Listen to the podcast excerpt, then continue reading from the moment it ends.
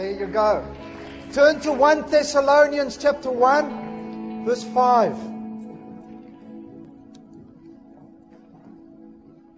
1 Thessalonians chapter 1 verse 5 says, For our gospel,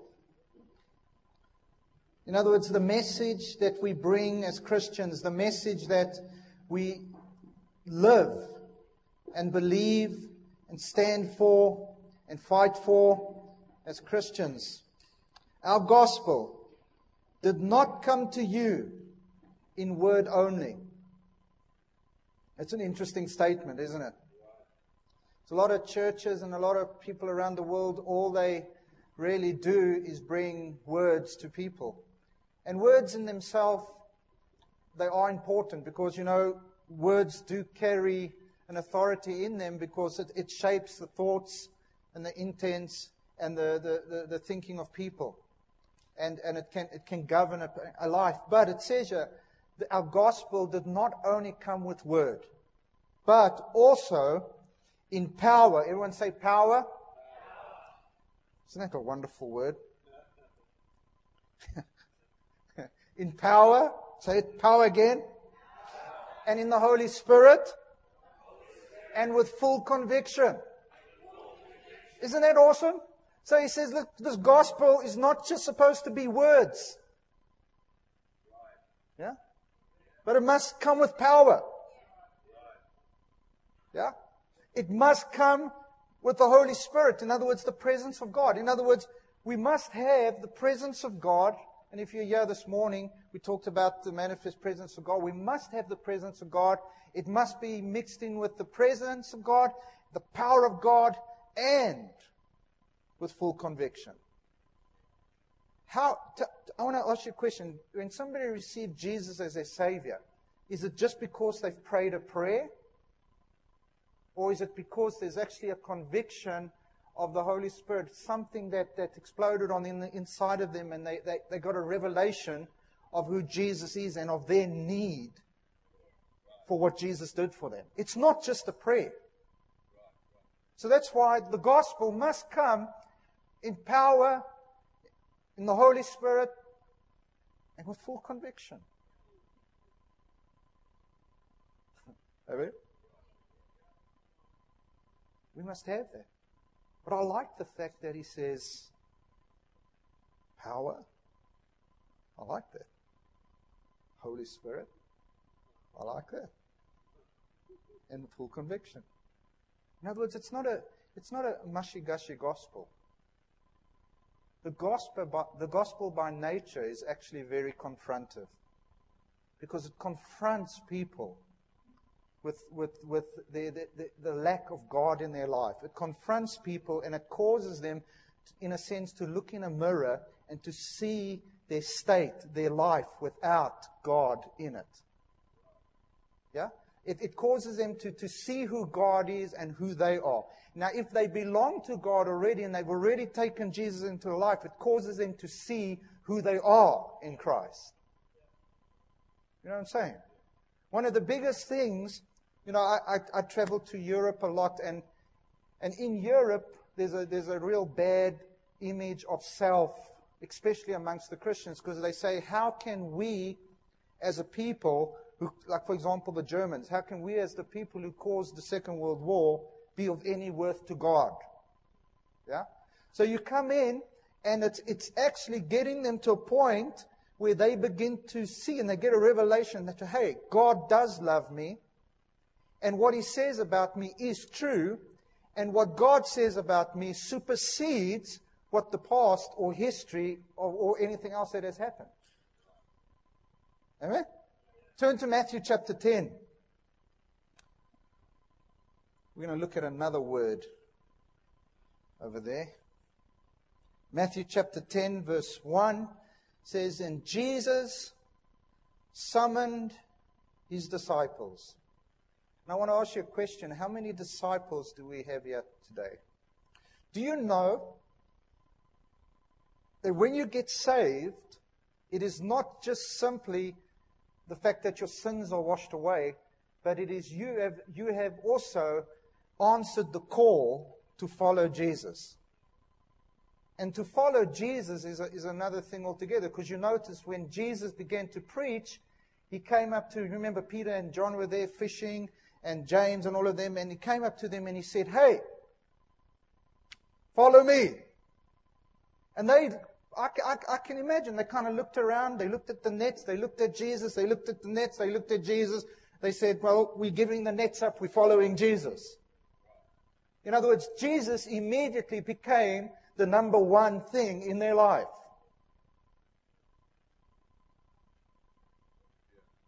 So when you receive Jesus in your life, it is not just simply, okay, I'm a Christian now, I've got some fire insurance, I'm not going to hell. Because that's why a lot of people take Jesus, because they say, well, we don't, we don't want to go to hell, so it's better to turn than burn, you know. So they, they decide, oh, we're going to take Jesus in, but that's not, when you take Jesus into your life, you are choosing to follow him on a journey that's going to take you somewhere. In other words, you have said yes to his mission, his plan, his purpose, and you have said, I am going to put my identity in that. That's what happens when you take Jesus into your life. So Matthew chapter 1, uh, 10 verse 1 says he, he summoned all the disciples and he gave them authority. Isn't that interesting? That word authority, is there any Greeks here? Let me see, just any Greeks. Right, thank God, because I'm I'll probably butcher this word. That word authority there in the Greek word means exousia. Everybody say that, exousia. Yeah, I probably said it wrong, but hey. Exousia is dele- means delegated authority. In other words, it's authority that is given. When it's given to you, it means it's, it's not really yours, but it is yours. It's, it's yours in the sense that you're a steward of it. In other words, you're not representing yourself with this authority. You're representing the one that gave the authority to you. And so he says, and he, he summoned them and he gave them authority. And here's what this authority means. Are you ready? It means you can do it because God says you can. I like that. I can do it because He says I can. His word says it. That settles it, regardless of what you see or feel. Yeah. See, we build on God's word. We don't build on goosebumps. Come on. Come on. It's, it's important. Look, when a goosebump comes because the fire of God's on you or something, that's just a bonus. You know, it, it helps, but it's not what you build your life on. And exousia is, is really, it, it speaks of the, the, the authority of the believer. Here's how it works. It's not based on what you see or what you feel. It's based on, on the fact that God says you can do it. I mean, let's face it, if the creator of the universe came to you and said, you can do that, it means he's given you the authority to do it. So when you do it, he's going to be there with you to make sure you can do it. And it's got nothing to do with what you see or what you feel. I'm going to give you an example. Years ago, I was doing an open air gospel crusade in Central America. We're in like seven days into it. And it's really hot there. I mean, they actually had to put a tent over us, not for the rain, but because of the humidity would come down and it will cause our pages to stick together. I mean, uh, hey, I just, I, every time I was preaching, I just thought, I want Coca-Cola. I want to go back to the, to the hotel for aircon. But anyway, right at the end of the meeting, this guy comes up to me and he's carrying somebody and I found out later it was his father. But this man that was, his father was just a bag of bones. I mean, he looked like he, he was just about to die. And when they explained to me what was wrong with him, it was true. Because he had cancer in, the, in, his, in his spine and cancer in his stomach. In fact, the cancer was growing his stomach closed. He could only eat what he could get through a, a straw. That's pretty bad, don't you agree? So I look at this man, I look at the father, and I say, through interpreters and stuff, I say, Dad, do you believe that Jesus can heal you? Just, he couldn't speak. He was so weak. So I said, well, just move your finger. You know, you look for something. You know? So he moved his finger. Now, I want to be honest with you. If you took a poll, you know what a poll is? If you took a poll in my life that day and you said, Do you believe this man's going to live? I would have said to you, you know, To be quite honest, I think he's going to die. Because I looked at him, he, he, he, was one, he was one breath away from dying. And I, I wasn't, praise God, you know, Jesus can do all things. I was like, this guy's going to die.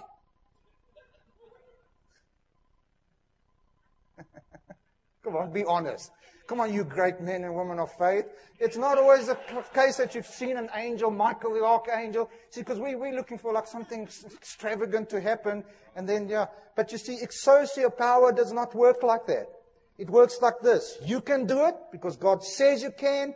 That settles it. It has nothing to do with what you see or feel. You can do it because He says it. So how many believers we got here? I'm talking about you. I'm not talking about someone else. I'm talking about you. I looked at this guy. I said, well, you know, internally I said, I just don't believe. I can't even put my faith in my faith because there's nothing there. But I've got exousia. Yeah? What does the word tell me? See, this is now delegated. What does the word tell me I can do? It says, I can lay hands upon the sick, and in the name of Jesus, they will be healed. So I figured, well, that's easy. I can do that. I got a hand. I'm serious. I took it, I was very practical. It was like a checklist. Hand on the man. In the name of Jesus, cancer, come out in Jesus' name. Do you feel anything? Nothing. Oh well. So I said, so I said, I said, here's my telephone number. We're going. And we went off because we were, um, I mean, we had lots of meetings to go to. So we, I forgot about the guy because when I asked him what happened, he said nothing. So we went away and we were gone for like two, three weeks preaching all over the place. And we forget about it completely. Really. Totally forgot. Get a phone call three weeks later. This guy on the phone is excited. He's so excited. And we're like, Who are you? Who are you? He says, Remember the guy that you prayed for? He said, No. no. Remember I carried my father? I said, Oh, yeah, that's right. I'm, I'm expecting to hear the guy's died and they get in the funeral. He says, No, man, he went home and he started eating like a horse. He's gaining weight. He's walking everywhere. So we decided to take him to the doctor to see what happened. They took him there. There's no sign of cancer. Was it me? Absolutely not. Was it was simply, I was in a place of nothing. But you see, that's the, the wonder of God. It takes you from a place of minus into a place of plus. And all you have to do is say, you know, I, I can do it because He tells me I can. Don't you think this is easy? You see, because we, we've got to understand as believers, we represent God and we're doing His work. So we're not doing it in our own strength. We're doing it because He says we can do it. And so we don't, we don't, you know, sometimes we say, Oh Lord, is it your will to use me to pray for the sick? Is it your will to use me for this or this and that? And I can imagine heaven looking down at many believers and thinking, How do we answer this? Because I've already said it. I've already given it. I'm going to be honest. You know why many of you are not getting any answers to your prayers? Do you want to know why? Because God has already told you. And we go, God, when are you going to speak to me? And really, what you want, you want a confirmation of a confirmation of a confirmation of a confirmation. Eventually, you know, hey, come on. I better move on. So everyone say, exousia power belongs to the believer. God says I can. That settles it. It has nothing to do with what I see or feel. Hallelujah. Come on, who can do that? Yeah, come on, I need like 10% of you know. Come on, that, that's not difficult. You say, well, what if, some, what if nothing happens? Well, what if something does?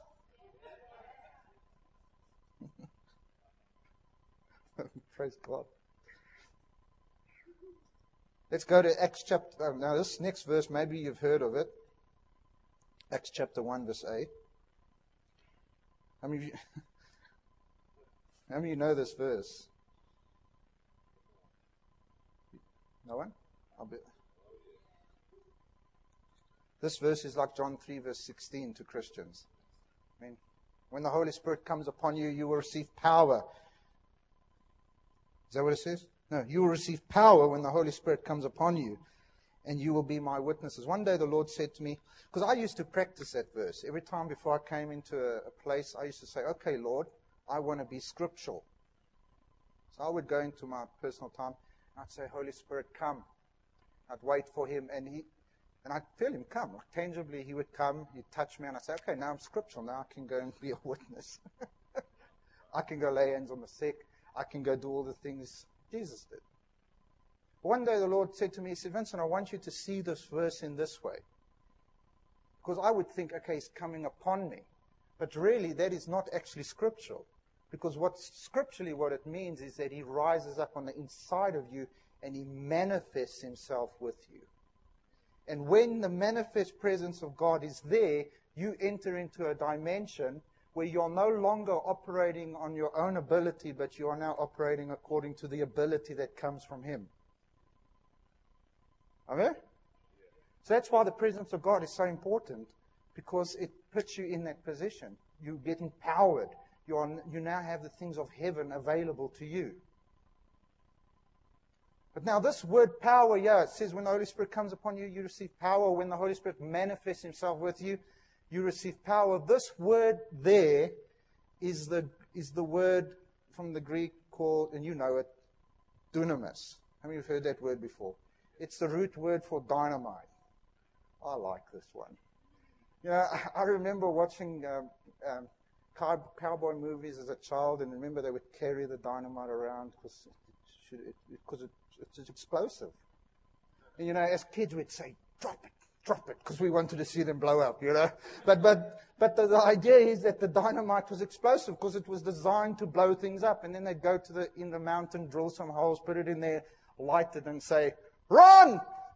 Fire's in the hole or something, you know, and they'd blow the mountain up. Come on. You know what? You know why many people are afraid of the Holy Spirit? Is because of this dunamis. Because they say, hey, hold on, that's just a little bit unpredictable. And how do we control dynamite? You cannot control dynamite.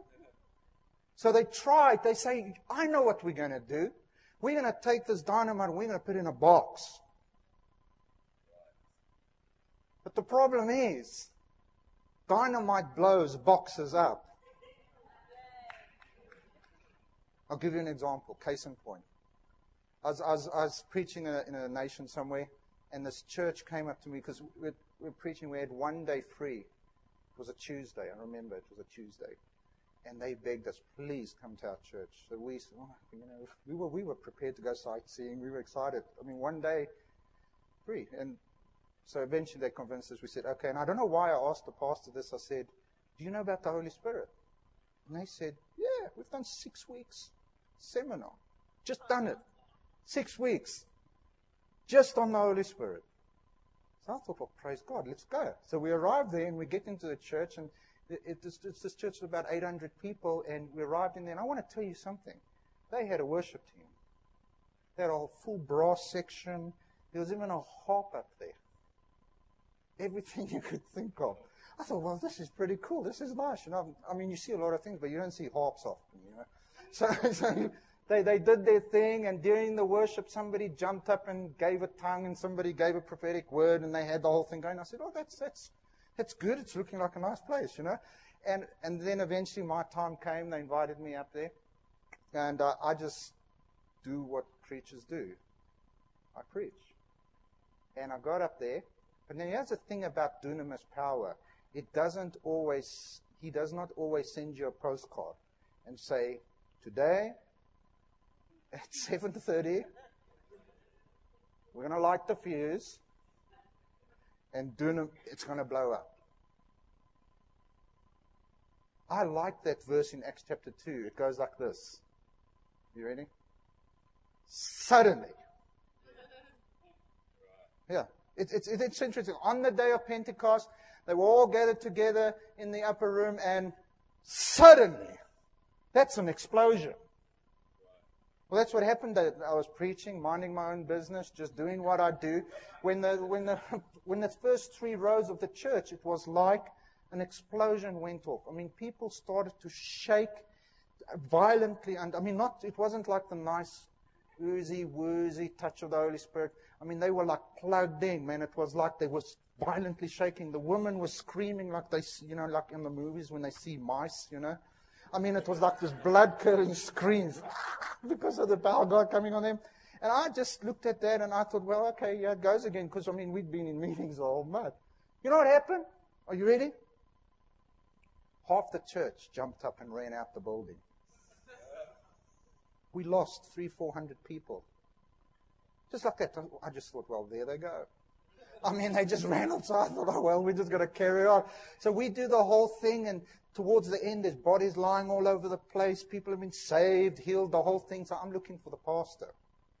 I can't find him.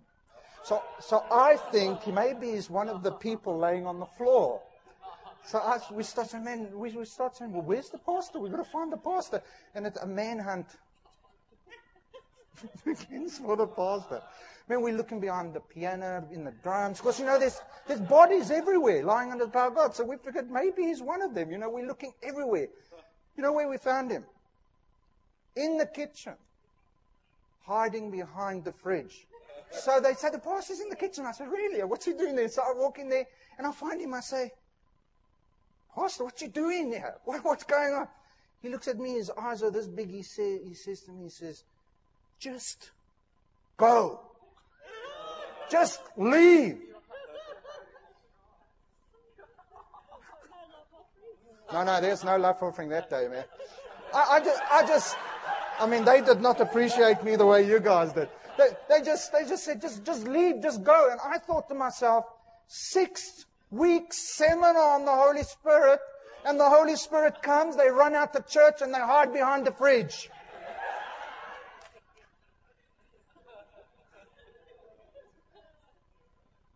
Because the truth is, dunamis power is very demonstrative.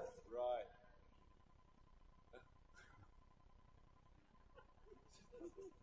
It's demonstrative by nature. Did you all agree with that? And that's what this word means. You will receive what?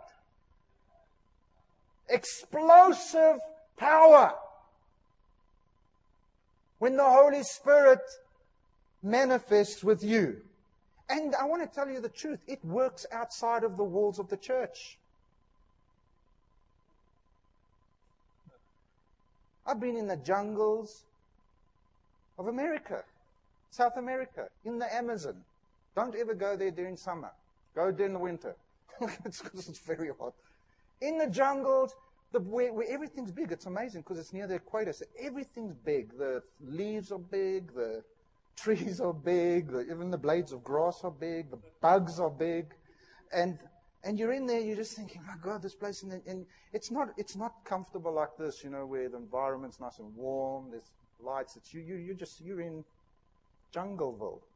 You know, you're just like, it's horrible, you know, I, anyway and, and, you, and you're in there, and he has all these people, they're just under the trees, they just, they, I mean, they, it's just, it's just like you've gone back 200 years, you know, you, and these people are under the trees and they're all looking at you.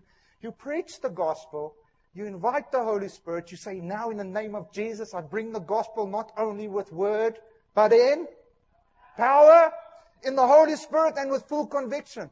And we say, in the name of Jesus, and I'm telling you what, some of those, those native people under those trees, it was like they were shot with a gun. They screamed, they fell on the floor. There was a woman, this, this was amazing. There was a woman there who went to the doctor that day, we found out. She went there thinking she's pregnant. She gets to the doctor. The doctor says, You're not pregnant.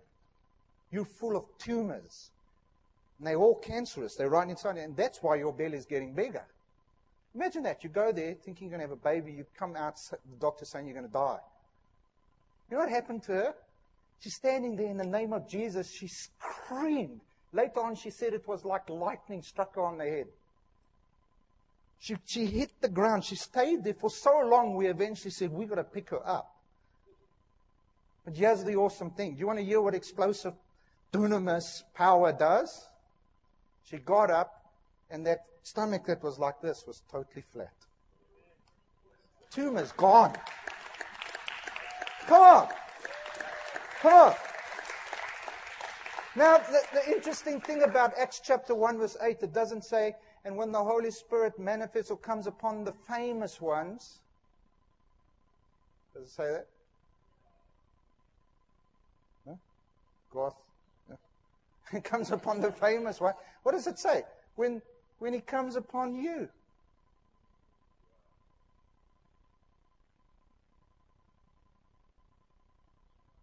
That, you know, that's what I like about God.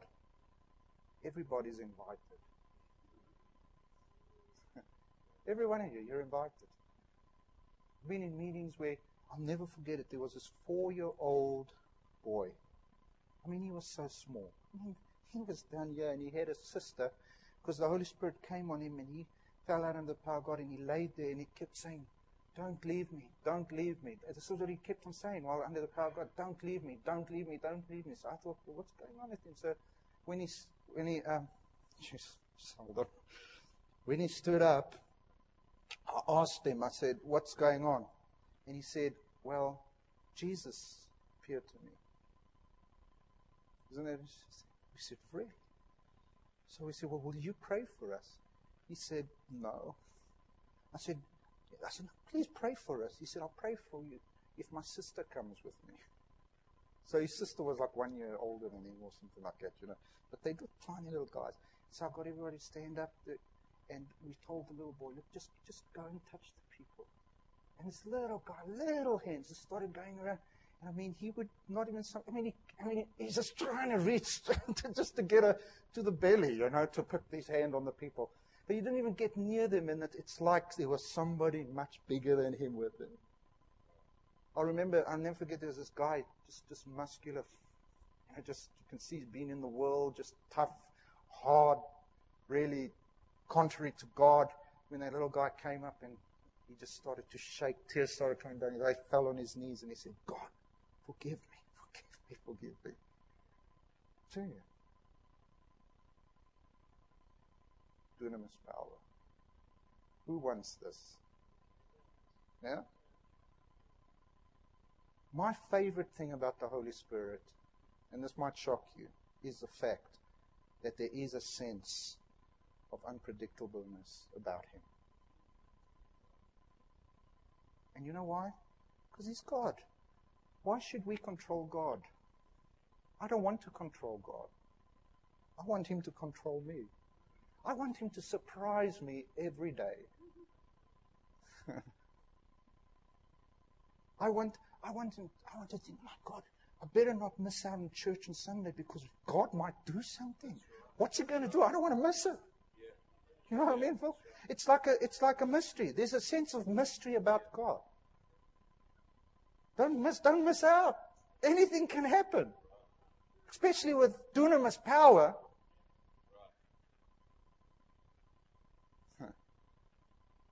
Hallelujah.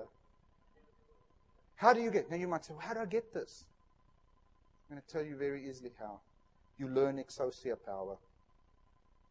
You can do it because he says you can.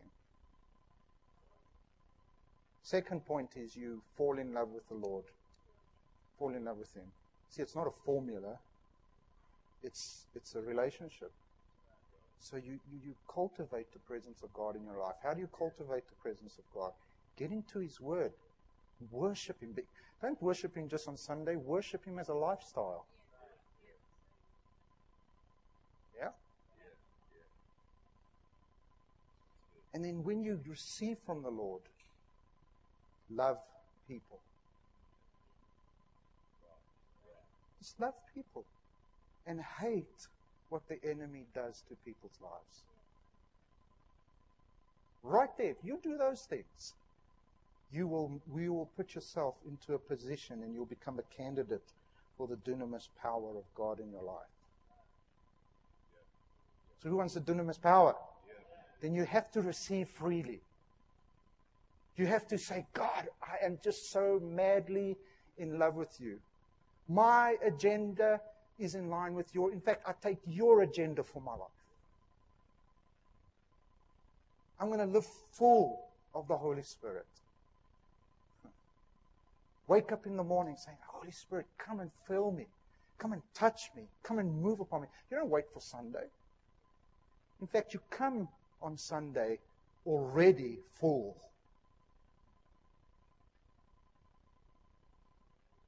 Some people say, oh, you know, I go to church on Sunday, it's my filling station. No, no, no. You got it backwards. It shouldn't be your filling station. Should be a place where you go celebrate Jesus with your, with your fellow believers. And you come with the good report. You say, man, on Tuesday at 3 o'clock, I, I prayed for somebody and they got healed on the streets. Come on. i'm uh, dunamis power.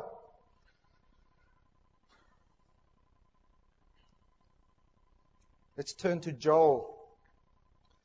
The book of Joel, chapter 2, verse 24. This, this scripture I'm bringing to you now, I was, today I was just praying because I felt like the Lord was saying, you know, there's a, there's a word for C3 Tuggerah. And I said, Lord, what is it? What is it? What is it? So I went to go sleep and we slept for 40 minutes exactly. Eh, it was uh, really good. And while I was sleeping, I, I, a strong impression came to me about a, a, a river bank that broke, and the river just went over the side and just flooded the place. And I know this place experiences that, all right? This, but I, th- I think it's a picture for you as a church that you've been praying and you've been, you've been hoping and you've been contending for the river bank to break for God just to break out and for the things that He's promised you, the things that, that He's placed on the inside of you, just to go from just a normal flow to a place where it's just an outbreak. And this scripture is for you guys right here.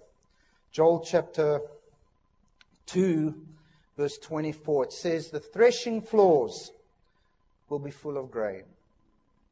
Here's the thing about grain in the Bible, if you're into things like types and shadows. Grain speaks of souls. It speaks of the harvest field. But it also speaks of the provision that God brings in order to bring the harvest field in. So here's what I want to say to you as a church. Get ready not only for souls, but get ready for the for supernatural provision for what God has called you to do. Come on. Do you believe that? Here's another thing. Your, your threshing floors will be full of grain, full of souls, full of the, the resources, full of the finances, and your vats will overflow with new wine and with oil. So I want to say to you as a church, get ready not only for an increase of the grain, but for a, an increase and a breakout of the presence of God, the new wine. Get ready. It's already upon you. And of oil, the anointing of the Holy Spirit. And, that, and I really feel that is the word that if I brought something from God for you specifically as a church, there it is.